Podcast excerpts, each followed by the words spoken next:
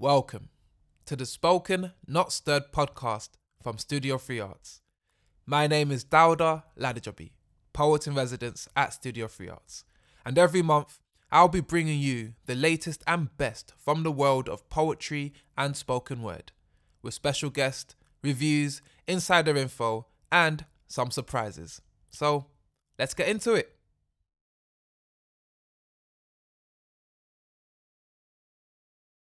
Hello and welcome to the Spoken Not Stirred podcast. I am your host, Dauda Ladejobi.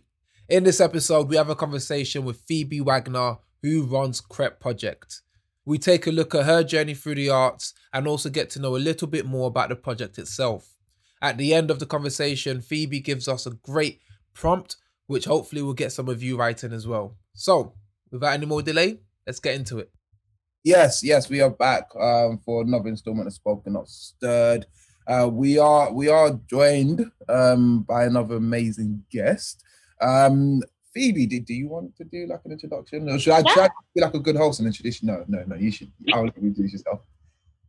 Yeah, so I'm Phoebe Wagner. I'm a poet and theatre maker, and I run Crep Project, which is currently working with the Big Deal program and the drama group specifically. Um, and we create we are currently creating an exhibition um, around their trainers at the moment. But in general, what we do is we create exhibitions exploring trainer culture with young and working class people. Um, yeah, I have also so I, I started out in uh, poetry and theatre. I, I, went to the Brit School and I trained at Rose Bruford on the European Theatre Arts course. Um, and that's kind of led me into writing. I, I, published my pamphlet in 2019 and doing various um, work with organisations like Omnibus Theatre, Poetry Takeaway. Um, yeah, I think that's all the ones I can think of at the moment. And yeah, I kind of like, as you can get a sense from from Crep Project, I, I like to do work that centres community um, and the kind of like personal in the political. So like the everyday p- p- politics of what's happening in the world. So that that's me. Sick sick. I'm, I'm so glad i didn't do that intro because that was a that was a great intro. Like was, yeah and there's a lot there's a lot more that i obviously didn't know about like your guess your drama training as well which is always interesting. I'm a fellow actor.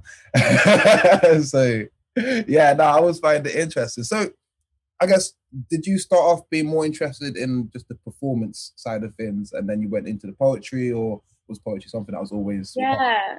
So I I started out in in theatre, and um, it was actually a workshop um, that I attended through Brit School that got me onto poetry. Um, so yeah, I grew up i did like dance. I used to go to a local youth club when i was little um, and I, I, wasn't very good at dance and it was like just like basic you, kind of it was i was okay i was all right but you know when you're like kind of like just doing it because you enjoy it but you just kind of want to just like dance in your own way right? So i was doing that and then um, I, I started doing drama classes and i loved that. I loved like I loved Harry Potter when I was growing up. So like I was like, oh, I'd love to be in film or EastEnders. I used to watch EastEnders every day with my mom. So I was like, yeah, okay. I was like the really obvious ways of getting into those things. I didn't like, you know, I grew up in Croydon, um, like right near where the Brit School was. So I was kind of like in this position, quite privileged position of being like, okay, I it's like round the corner from me. I should just apply for the Brit School, and then uh, yeah, I did that, and that, that's how I kind of got into poetry. I started going to like poetry nights, uh, like boxed in, um, and that that's in East London, and yeah, uh, that's that. Yeah, that's it. Is that's the one in um Shoreditch, Box Park, yeah ran by Sean. Uh, let me Sean Mahoney and your shoulder, yeah. Yeah, yeah. Um, both amazing poets and a great night as well. So um, yeah, yeah. It's amazing. That's it's, it's really interesting, and you, you touched on something that I, I find really interesting there, which is Brit School was close to you, and that I guess I guess you're saying that was a a drive. Do you think you would have went down that route if you wasn't so close to Brit School? Do you think you would have found, or, or was it very much seeing that next to you and being there that? So yeah, like my primary school was really close. Like we we went um we we went on a trip to the Brit School, and I was like seven, and I remember like going um and seeing like a musical, and being like, oh okay, that's something that's possible for me, and it's like um, I think it's important, especially in the work I'm doing now, that we give young people the opportunity to like see things like that and be like, I can imagine myself here. Um, so yeah, I think I possibly, I, I probably wouldn't have been able to see something like the Brit School or like what they do um, without being close to it. Um, yeah, I hope that they're doing outreach for like different areas outside. Uh, they have quite a wide catchment area, and when you go to the Brit School, some people have actually moved from um, up north even to go to the school. Um, when you're like 16, you know that's like a big deal. So it's like, yeah, it's it's it's um it's an interesting place. Um, yeah, yeah. Oh, so um, yeah, it's it's it's interesting. Even the fact that you went on the trip there when you was in primary school, I, I didn't know that was a thing that um that uh, must say performing arts schools did. So that's that's quite interesting. So I guess coming from performing and then you found this love for poetry, how did this project come about? Like I, I just want to know this that trajectory because it's such an interesting project as well. And you know, we'll get into the nitty gritty of it, but how did it come about? So I in actually 20 so in 2020 last year yes. Last year in february um I'd, I'd like for about a year or so i'd had this idea that i wanted to make a solo show about my collection of trainers because i was kind of so disgusted with how many trainers i had but also really like i loved them and i couldn't get rid of them. And i thought there was something quite interesting in that like contradiction. And i wanted to explore like consumerism. I had all of these ideas. So I approached Omnibus Theatre. Um, they have a scratch program called Engine Room. Um, I just proposed like a short pitch of it, um, and they accepted me onto the Engine Room scratch, and I did a scratch in yeah February last year. Um, and I worked with Rachel Lemon, who is a really great director, and she helped me kind of like create the dramaturgy and really like get my writing down. I had loads of writing, but we just sat down and like put it all together and was like, right, what is what is the structure of this? What is the story we're telling? Mm. And I also worked with a violinist called Fra um, Bashmiti, and she um, created like a score for it, and she was working on it and at the time, so it was like a scratch. I was like, okay, I, I, really enjoyed doing that. And, you know, I saw myself, you know, I could go to Edinburgh with, I could do this. It's like, which is like the obvious thing that I could do, right? It's like for me in in the performing arts and like from my theatre background, that was like the obvious thing to do. Mm. But at the same time, I had reached out to Turf Projects, which is um, an arts uh, art space in in Croydon that um, you can send them a picture of something that you want to do, and they'll sometimes have the ability to give the space to you for free. So um, I pitched something. I, I pitched doing Crep project with them, but as a exhibition, and it was like the fact that I'd like pitched. I was like, okay, I'm pitching this exhibition. I was kind of like more excited by that. I was more excited about working with young people on an exhibition than I was on performing this show. So I was like, well, if I'm more interested in that, then let's try that. So then how how did Crep Project happen? I it, it basically turned more into that we want to work with what young working class people. So I reached out to some artists that I really rated that they did stuff and I felt that they would be great for the project. So we've got Ben Eccleston, who is our sound artist, um, Tatenda Machai, who is another poet who assists me with facilitating the poetry stuff, and um, Alex Warner, who is uh, also known as Cool Cat Warner. and He creates visual art, but he has uh, he's based in Glasgow, but he yeah he creates all of the like drawing, sculpture, um, any of the visual stuff. So yeah, that's that's kind of like the journey that it has like the long winding journey that it took. Um, but yeah, that's a great story. And before I just pick right into that, I just want to ask, what is a disgusting amount of shoes? What what's what's the what is the amount of shoes?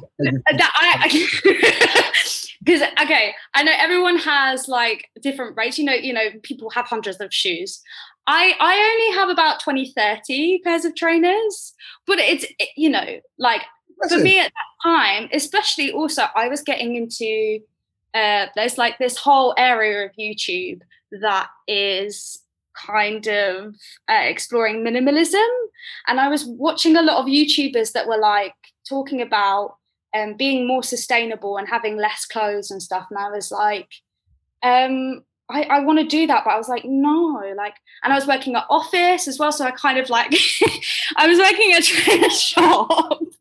I was working at a trainer shop, like surrounded by trainers every day, like getting like discount. And I was like, do you know what? Like, there's a whole, there's a whole like world in trainers that I love and I want to explore with people. So yeah, that's it. No, that that's fair. That is fair. That is fair. like, I mean, if the discount's there and you're surrounded by it every day, it's ah, what can you do? What can you do? Um, the minimalist um movement is actually quite interesting. Um, it's one that I'm I have to take my hats off to because it's not easy. It's not easy. So um, so yeah, no, definitely, yeah. For people who, who do it, I think it's like it's a great concept, and you know, I think for the majority, I think it's hard for the normal person who is kind of used to a certain level of comfort to, because mm. yeah, that I was I did a job with um an actor who she was very much on a minimalist kind of vibe, and it was like every day she's got her like cutlery and cups and stuff like that to make sure that she's not using anything else that she doesn't need to, which was you got to admire it. But yeah, yeah, it's interesting. Um, but back to I guess the journey. Uh, so that whole conflict of like I want to put on a show and I want to perform, but then I'm actually more interested in doing this and working with kids. Like, how was that for you? Of, of like, you know, you've done all of this training to become a performer, but then you find that this is the thing that you're actually more interested in. How, how was that? And how did you make the decision that this was more, this was the route you was going to go down? Um, there was a few different kind of things I was thinking about. I I worked in um, special educational needs schools for about a year and a half as a teaching assistant and i kind of seen the education system from the inside and like the sen education system more specifically and was kind of like this is really like young people have such a hard job so i was getting they're just having a really hard time and there's not the funding and um, I was getting more into facilitation, um, like getting more opportunities, uh, facilitating my own poetry practice, and um, kind of more interested in that. But yeah, I'd had all this training. Um, so with the course that I did, which was European Theatre Arts, um, they train you to kind of be more of a deviser. So the kind of theatre I like to make is devised theatre as opposed to um, being like an actor. So I'm more like a, um, I, I call myself more of a theatre maker because I create the theatre in whatever ways that I need to. So I'm producing something like this, like Crep Project, um, but also like perform facilitating. It, it, allows me to have different hats on almost. Um, so in a way, I felt like it was a nat- it was a natural progression for me to do this, but I was more seeing in the theatre industry this, um, especially having done, I did the, like the Edinburgh Fringe, that it wasn't very accessible to um, working class communities, other marginalised groups. Like it's very expensive to go to Edinburgh. It's very expensive to run a show there. And that means that the kind of artwork that you see at something like the fringe is not very diverse at all even though it's trying to be. So i was like well doesn't the art have to go into those community spaces? Like so i thought like you know trainers are a working class like symbol, something that kids like when I was growing up and before, like even like with sneakerheads that I'm talking to before, like kids growing up with trainers and, and their their friends and family like waiting for the next sneaker drop. That's been happening since like the 80s and even before that. So it's like, how can we use that as a vehicle for like joy and um, but to explore their young people's perspectives and come to them rather than expect the arts to come to you. Do you know what I mean? So that I, I don't know where the question what was the question again? I'm just like rambling. oh no no no no no it's, it's interesting. I was I was just wondering how that how that journey was basically from you know yeah. going from performance to focus. Performing, that was it, yeah. yeah.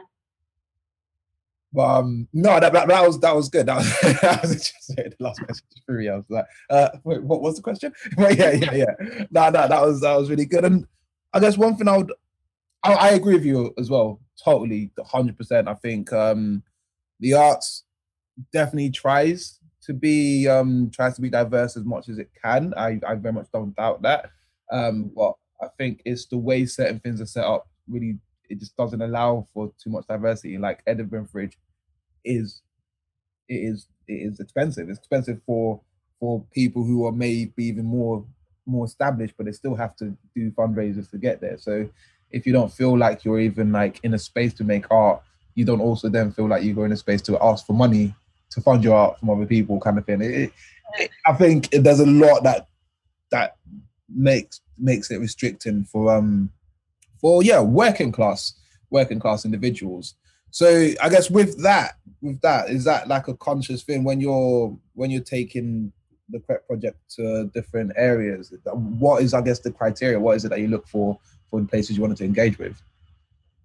So with the kind of so with Studio Three Arts, how it works is and we try and find already pre-established community groups, or if possible, um, we we we're currently with other future projects. We're thinking about how we can um, make a selection process that is not about like how much experience you've had, it, but it's about you know um, you, the fact that you want to try something new or that you know and that you you might need wouldn't be able to experience it usually so um yeah it's about for us it's about making sure that the young people that we're bringing on board are like feeling that they can be safe and discuss things in those spaces in our in our project together and creating an exhibition.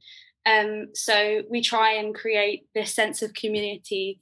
If they don't know each other already um, through art making and games and like you know just trying different things um, but also if it's pre-established it's about like you know honing in on the skills that they've already established. So like with the big deal crew and um, they're already a great bunch that kind of know each other. Um, quite a lot of them have, have spent time together doing the other sessions in the drama group. So it's about like using those tools being like okay what what are we good at? How can we like get better at things um but also yeah using the trainers and taking inspiration from that to kind of like go where they want to go. It's very much like led by their interests. Um, like yeah, like at the moment, um, we're working on the exhibition coming up to the last few weeks with Big Deal, and so we're really thinking about how we're we're going to curate this space together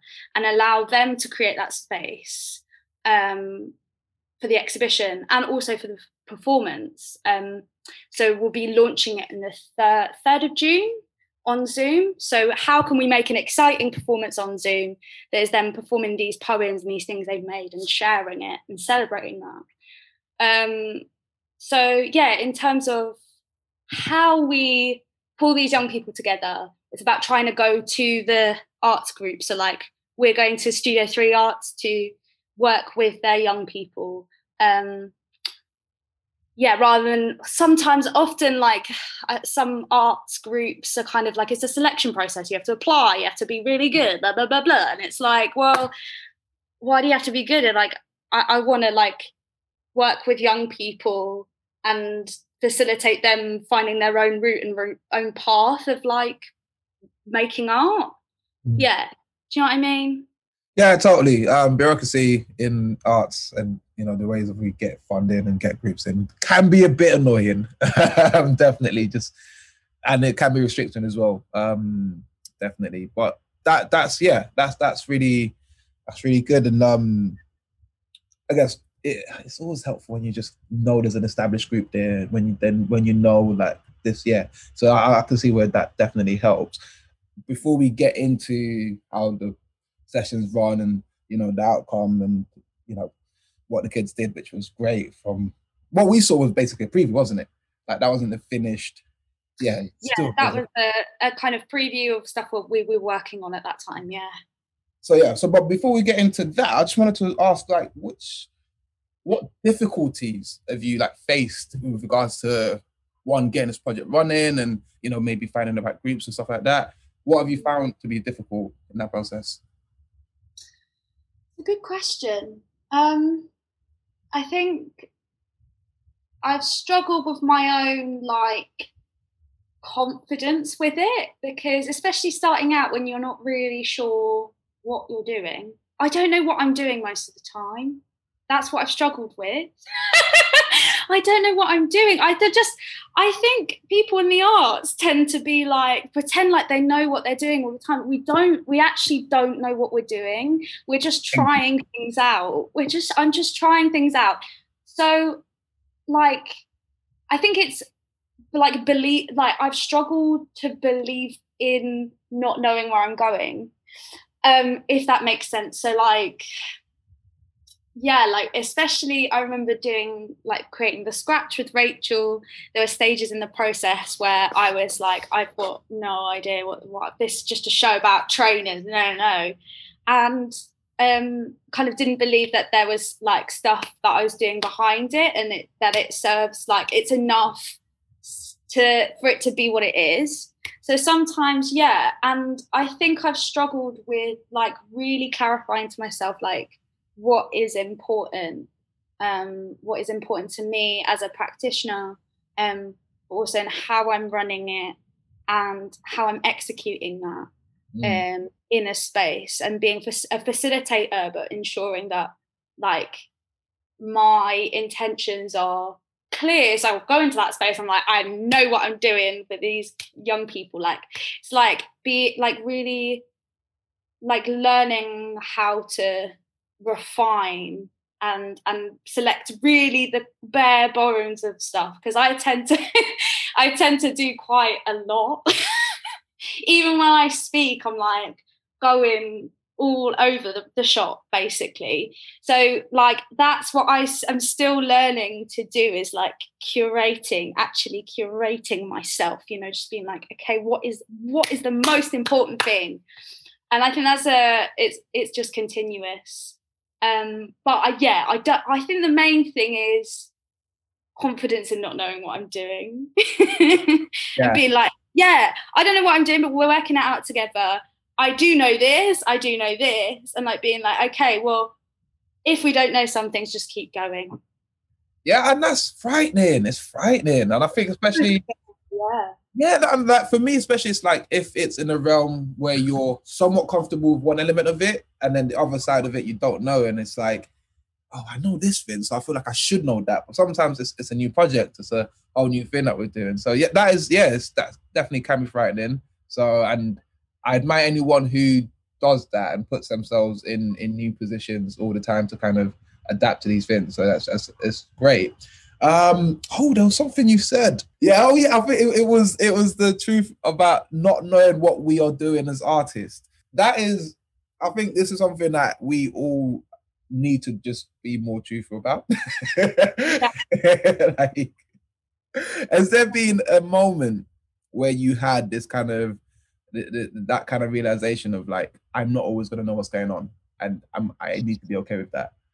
Yeah, um, definitely. So I think so on my course on European theatre arts, um, in the first year, uh, they put you that one of the the first modules you do, you're put into groups of four to five, um, and you have to create a 20 minute piece um, in in two weeks. Short, you think is easy, but you're in nine till nine, unled, five days a week. So imagine, like, just imagine the chaos of that. Like, you've just started uni, don't really know these people. Like, people are crying, people are fighting. Like, it happens, it happens because you're in for that long. Like, I don't honestly, I don't know why. That I do know why they did it. I, that, there's a reason why I'm saying this, but like, I think that that amount of time uh, you're not able to use it wisely. And actually, the time that allowed me to just like completely fail, like we didn't create like the best show. I'm not like, you know, I didn't think it was amazing, but I learned so much in that process just about um keeping going um towards kind of what your instinct is with what's working um and not know yeah not knowing what you're doing most of the time. Nine till nine you're in the whole day. Like sometimes you wouldn't have a plan because literally the day before you'd like discovered some really we were mainly doing clowning so it was about like making people laugh right? So we found this one little thing and we're like oh well the next day you'd wake up and be like oh well that was that's not funny. Like phoebe jumping up and down for half an hour is not funny and and you have to scrap everything and you don't have a plan for that. So it's like you know it's what the rehearsal process is like. Like you just learn to kind of um be a bit more kind to yourself. And that's not um it's not easy. Like i still struggle with it and it's still something i'm learning. Um but yeah that's a kind of principle it taught me in order to accept i don't know what i'm doing. Yeah that's that's great. That's great. And I'm like from the acting side, I totally understand. So like, yeah, and I think one thing about acting as well is like you, you can have those moments, but it's the moment when you get it, when you get a character or when you get something in the scene that for me it's like that that's what taught me that lesson of like, you know, I've mm. there was one show that it was like the week before they were still thinking of cutting my character.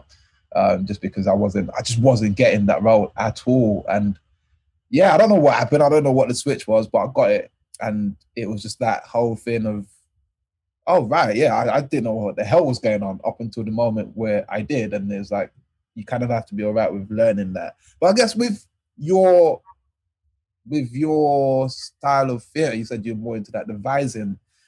Mm. You're now always in the unknown, essentially. You're, yeah. So, so yeah, I don't know if was, that was a question, if that was just a point. Yeah, you are constantly in the unknown when you're devising. You're you you are um, making things from scratch, right? You don't have a script. You don't have. Um, you might do some. I mean, some devising theatre companies work with a script, but um, there's not really like a a set way of doing it. Like you know, um, you could start with a piece of movement or um, you could be starting with a poem. You could be it's kind of open in that way um which kind of is what appealed to me um especially like coming from a background where like my dad's um, a musician so he like he would do gigs in pubs and stuff like that and my mum was always into like doing accents and um, I just grew up like uh, surrounded by a lot of different types of art. So I never really saw myself as like one thing. Like mm. I never really wanted to be like just an actor. I always just wanted to do everything. So yeah. um yeah.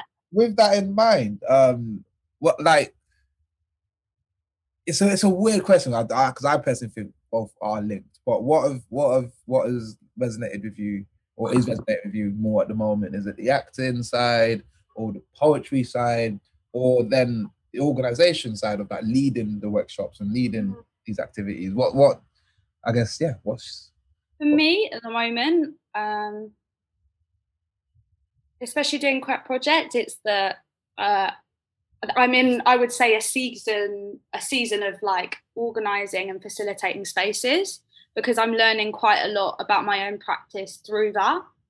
Um, and then, but then secondary to that is poetry. I think um, uh, having done like Roundhouse Poetry Collective and being part of Barbican Young Poets, those spaces where you can create community and write together are so valuable to me. And I just like see that as part of my job as a poet to create those spaces for other people. Um, so I kind of like see them as like intertwined. And the theatre is also just like another tool. I don't know if there's a name for the thing that I like doing most, but like, yeah, I like I, I'm not such a fan of like theatre industry. You know, I wouldn't call myself an actor. Like, I'm more interested in real people commun- creating community spaces and art making together hmm. if that makes sense. Community poet. Just working it out as i go along as i speak. I like how you was more hesitant on the poet side. Community poets? Yeah. yeah. thing i think a lot about is that um like when you call yourself a poet, it's really hard because it's associated with being um like you're being really self-indulgent like i'm a poet you know? Uh, right? And i struggle with that. I struggle with like calling myself a poet because people associate it with that and they look at me like you're a poet like you you really think that much of yourself that you're going to say that but it's you have to say it. You have to be like i'm a poet and i don't care if you think it's self-indulgent. The tools i use are words. I don't write books i write poems. That's my form. So yeah that's what i think on that. Sorry did you did you big time relate to that? Did it really just like big time relate to that? Like I started doing poetry and like all my friends were doing grime and we all wanted to be grime MCs. And it is it's a bit awkward being like, yeah, yeah, I'm the poet of the group. Everyone's doing like gangster rap, and I'm just there like, yeah, yeah, do some poetry. It's so weird. So no, no, but like I think it also goes back to uh when we imagine a poet, you know there's always that initial image. And i think for a lot of people that initial image is a stuck up middle-aged white man. Like you know there's oh not actually no not even middle-aged. More on the older older side of things. Oh, like yeah white men right yeah. Yeah yeah. Like that is that is still unfortunately like the that's what we see. Um and that's why you know uh, you've got this whole divide between performance poets and page poets and all of these things. But the bottom line is we are poets. Um, it's what we do. It's it's it's kind of yeah. That's that's part and parcel. We just need to embrace it. But also, part of us embracing it changes that image of of what we think poets are. So yeah, it it can definitely feel eggy and cheesy as anything. But yeah, the more we embrace it, the more it helps other people to then um yeah embrace it and take the title that they should. You know, you're young poet, you're a young poet. Doesn't matter if you all your friends do grime. Jesus. um, yeah, but like also like grime is is just like a branch of poetry and music, and um, yeah, it's interesting also in that respect, like how grime has a set of social um, expectations that poetry doesn't, and it's like, what does that mean? Like, yeah. I find that interesting that they are different spaces and different pockets and different types of people and it's like no like that's why i'm i'm really um enjoying like the new there's there's there's I would say it's a new wave because the two people I'm thinking of aren't exactly new musicians, but there is a good crossover of poetry and, and uh, music um, in the UK scene at the moment, especially with like Kojey Radical, who started off like very much spoken word based. Um, uh, I can't remember what the name of the song was, the one with the garden, and that was like that was an epic poem essentially. But now he's doing like um, songs with Ghetts and like real, real grimy songs with Ghetts that are just oh, great. Um, and then you've got people like Dave, whose music itself was very, it's just very poetic. Like there's like long epics behind um melodic beats, like very Mm. poetic in essence. So definitely that crossover, that bridge um is happening a lot. And here's one question, and I'm, you know, it's something that we definitely would face quite a lot, but do you get that pushback? Do you get that pushback when you get into, you know, youth groups, when you go to schools, whatever? Do you have that initial feeling of when you're like, we're gonna do some poetry, and everyone just goes, ugh. that, and if so, how have you like overcome that? Um, in most of the spaces that I've facilitated, the the participants have usually had some experience in writing poetry or even just dabbled in it. They know what they're expecting. Um, but I have been to schools um, facilitating poetry, and you do get that response. It's like, oh, okay, like just kind of, yeah. Um, and there, I think there is that still that preconception, and that's because the education system is full of old white men who were writing literature who were dead. You know, it's um, it, I don't know why we're still continuing with that curriculum. To be honest, um, I I don't. This is also the reason why I got into devising because I I'm not a fan of Shakespeare. I don't. I appreciate some of it appreciate some of it is yeah as a poet yeah fair enough some of it's lovely gorgeous but we don't need to keep churning him out. This old dead white man. Why do we continue to churn him out every single year? Thousands of shakespeares. That's never that that that shouldn't be happening.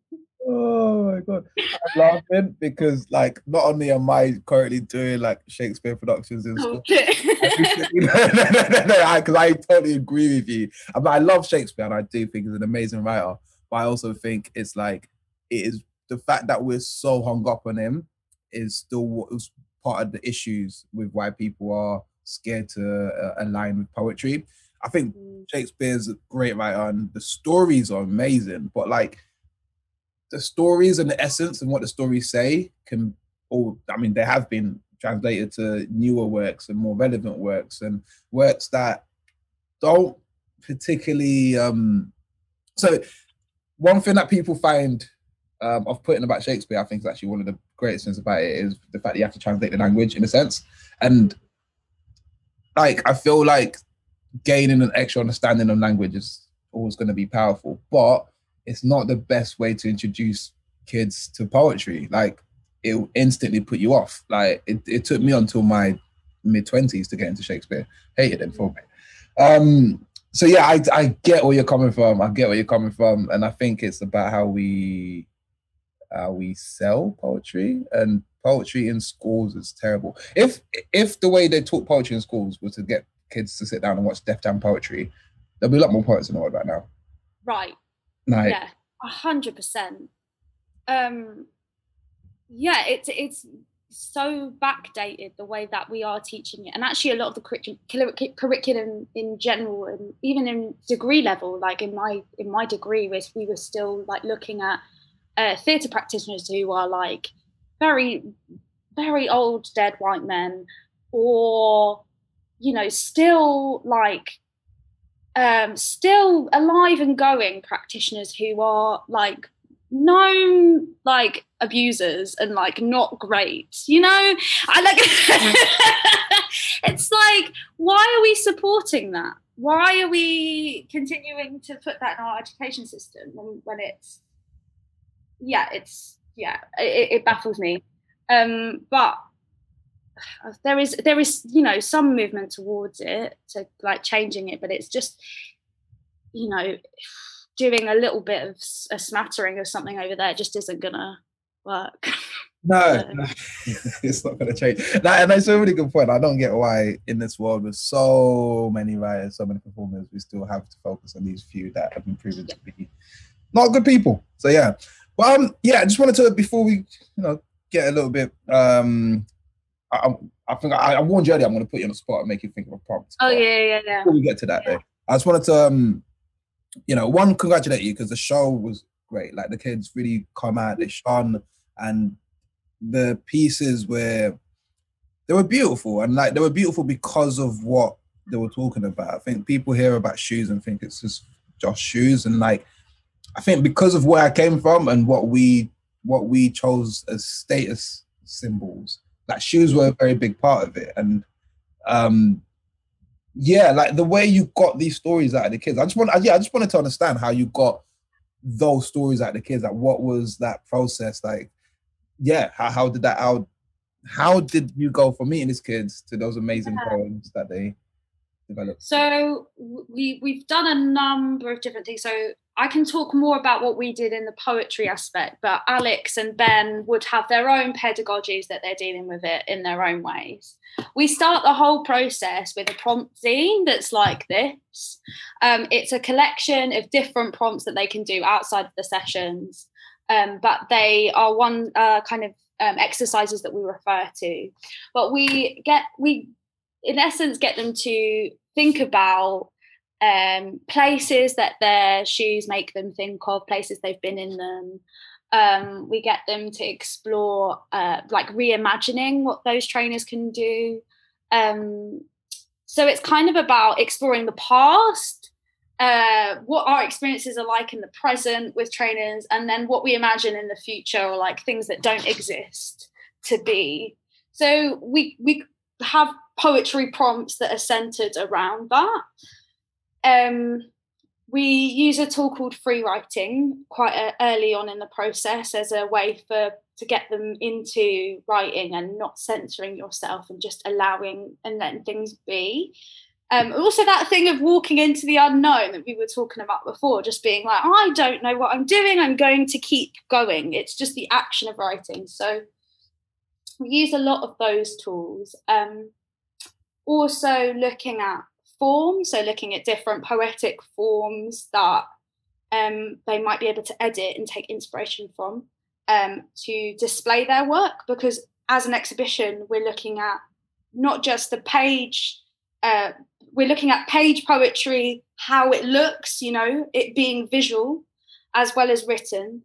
Um, but also being performed. So we're allowing them to have experience in those two things play around with that themselves and give them agency over that. So um, that's the kind of things we do, um, but also we allow space for discussion. So um, for I know for, for a few of Alex's sessions, who's the visual artist, he's asked questions about what they think of their trainers, like um, what do they think of you know trainer hype if they know anything about it um, the the idea of the ugly trainer or um, we'll just get them to discuss topics because i think discussions are really important space to for, for ideas to kind of bubble up and it's when we're a bit more relaxed and just chatting like this that you realize things. So um yeah it's a, a number of different ways and yeah ben doing beatboxing so he does like beatboxing workshops. So taking inspiration from the sounds you hear in the trainer shop and creating soundscapes around that and thinking about how you can record that as well, how you can record uh, poetry and integrate it with sound as well. So yes, that's, that's the many many things we do. It's just yeah. a little thing. That yeah, six six. it's like a whole experience, and like yeah, I, I, I very much I believe in the power of conversation. What you said there was like, very true. Is when you have these casual conversations, you're able to uh, explore and delve deeper into certain things. Um, yeah, and I, I, seriously, I think it's a great project because like shoes are so like they say so much about us. Like even that that what you said earlier about the idea of the ugly shoes, right? I don't think shoes like I, I don't think we can get ugly shoes when you think about like it's all about people's perspectives. And like some shoes that I find extremely ugly are perfect other people because they speak to who they are. And I think mm. um, it's a beautiful project. And the kids' poems, I think they were able to explore that element of who they were through their shoes and what these things meant to them. So it's great. It's a great project. Um, oh man, I rambled myself out of a question I just had. easily done. Easily done. That's terrible. That's terrible. Oh yeah, I wanted to know what is your favorite pair of shoes then? What's your fa- favorite pair that you My favorite. So uh, it's funny you asked that question because um on our Instagram page we run something called Crep Check. So I chat with a sneakerhead or an artist about their favorite pair of trainers, and every time like I get on there, like in the early ones, I, I just bought a different pair because I just don't I don't know. At the moment, I'm wearing quite a lot. My I've got a pair of Reeboks um, that are the work workouts, I think they're called, and they're like suede and like light, light pink, and they they are so dirty at the moment. Um, so like, but they're just so comfortable and easy to wear, and also actually because I'm learning to skateboard at the moment, so they're comfortable okay. to like try and give that a go. So I'm like going out fully kitted out in my helmet, in my like elbow pads, knee pads, everything, and my Reeboks on. So I feel like you know, got to keep safe when you're learning how to skateboard at 24. So. I, I I don't think you're ever too old to learn how to skate. Um, I'm gonna learn soon. True. Yes, do roller, it. Oh my god, tell me. Roller skating or skateboarding? A skateboarding. Skateboarding. Cool. Yeah. because um, are you gonna do rollerblading? Everyone do rollerblading, and I can't lie, it looks cool as yeah. as anything. It looks cool as anything. So I'm um, yeah, but I'm also like a sly like indie kid. I love skater stuff. Like I just literally even what I just ordered now was like um like SB stuff. So like like the skateboard. Yeah. So like I love skaterwear. Um but I don't I I am also I'm more scared of skateboarding than I am of rollerblading. And I'll look like a poser. So yeah. Good luck though. I'm sure you will be a lot a lot more easier than I would be. I'll, just, I'm just looking at the Reeboks classics, and these are yeah, yeah, they're they're uh, not the classics, sorry, the workouts. Um, yeah. good pair, good pair. Good pair. I like the, the, design. Sorry? They're, they're, they're like very like chilled, you know, uh, trainer. You can wear them with pretty much anything. Because I have a, quite a few that I've that you know are quite big and chunky and like I quite like those as well. But you know, when you're just quickly running out, and I'm not really going out that much, it's it's they're easy to just pair with something. So yeah.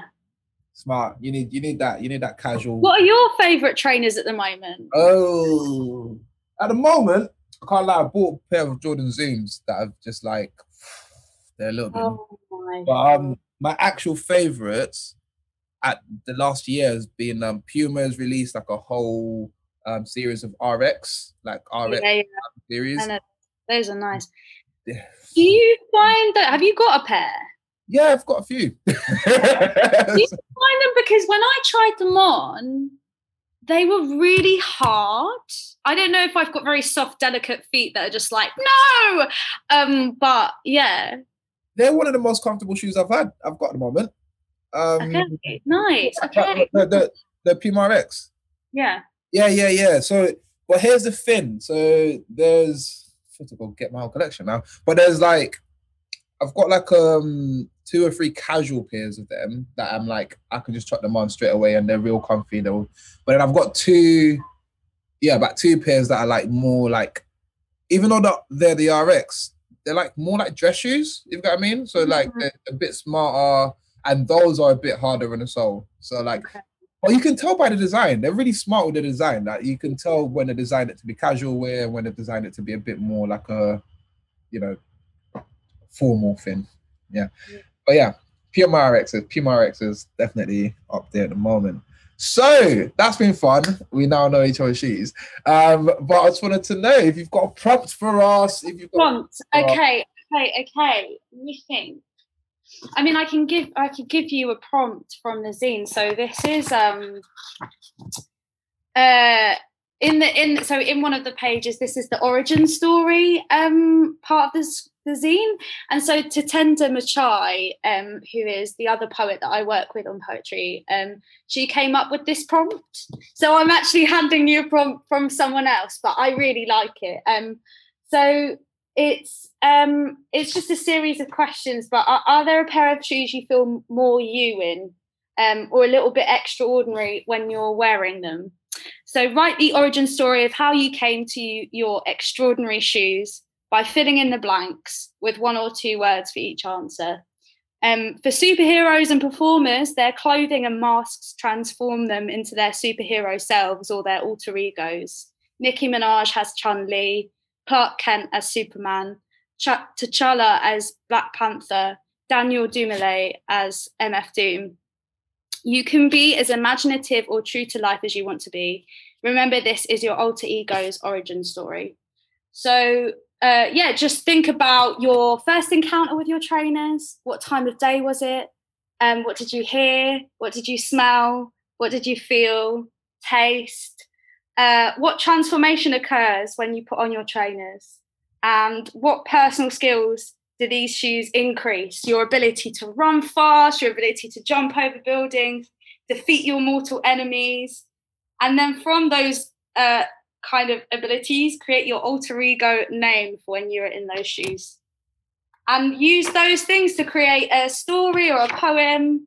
Um, that's just like your little toolbox of things. So there you go. That's my prompt for you. Amazing. Thank you. And I love the fact that that prompt had MF Doom in it. Like, yeah, cool. Anything with MF involved, I'm there. Who's also like the master of putting on a different disguise and then just being a different person. All right. Sick. Thank you so much, Phoebe. Um, before we go, there's also one thing I'd like to ask is if there's anyone at the moment that you think or you just want to give a you know like a shout out to anyone you thought oh yo you're you're doing great at the moment or I just really like your stuff and you think everyone else should you know invest in it. It's a good, it's a good question. Um, I'll, I'll give a shout out to Bad Betty Press, who published my pamphlet. Um, it's run by Amy Acre and Jake Wild Hall, um, who are two great poets and kick-ass parents, and running a poetry publishing house like together. It's yeah, and yeah, I want to give a shout out to them. They recently published uh, Amara's poetry collection and Joshua Judson, Amara, and my, I, I, can't remember her second name, but I've just been reading her pamphlet, um, and both of their pamphlets are just amazing. Um, they're just real champions of like, you know, like really getting people's voices out, new poets, and like for the UK wide. I love them. Uh, anyone else? I, I want to shout out Earwax um, Collective, who um, recently myself and Tatenda, who works on Crep Project as well, um, we released a mix of poetry and music inspired by the work body and the party body.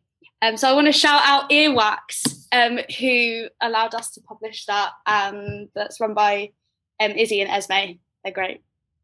That's amazing. Thank you. Um, funny enough, we had uh, Antonio J. King on last. Uh, yes. Who was also published by Betty.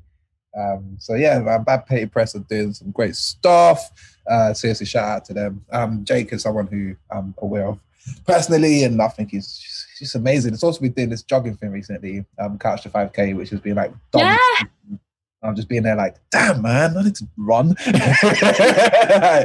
so yeah, no, it's, it's great. It's great.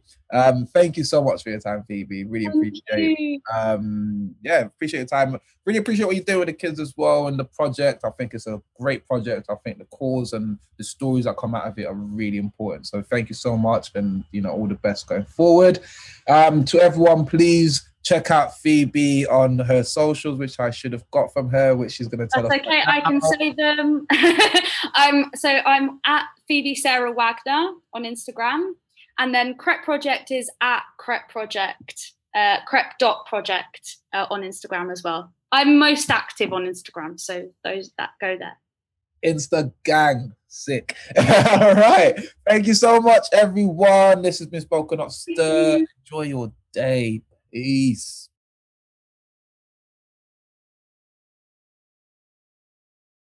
Spoken Not Stirred is produced by Studio Three Arts and is funded by Arts Council England and the London Borough of Barking and Dagenham. For more information about our work, check out our website and our social media.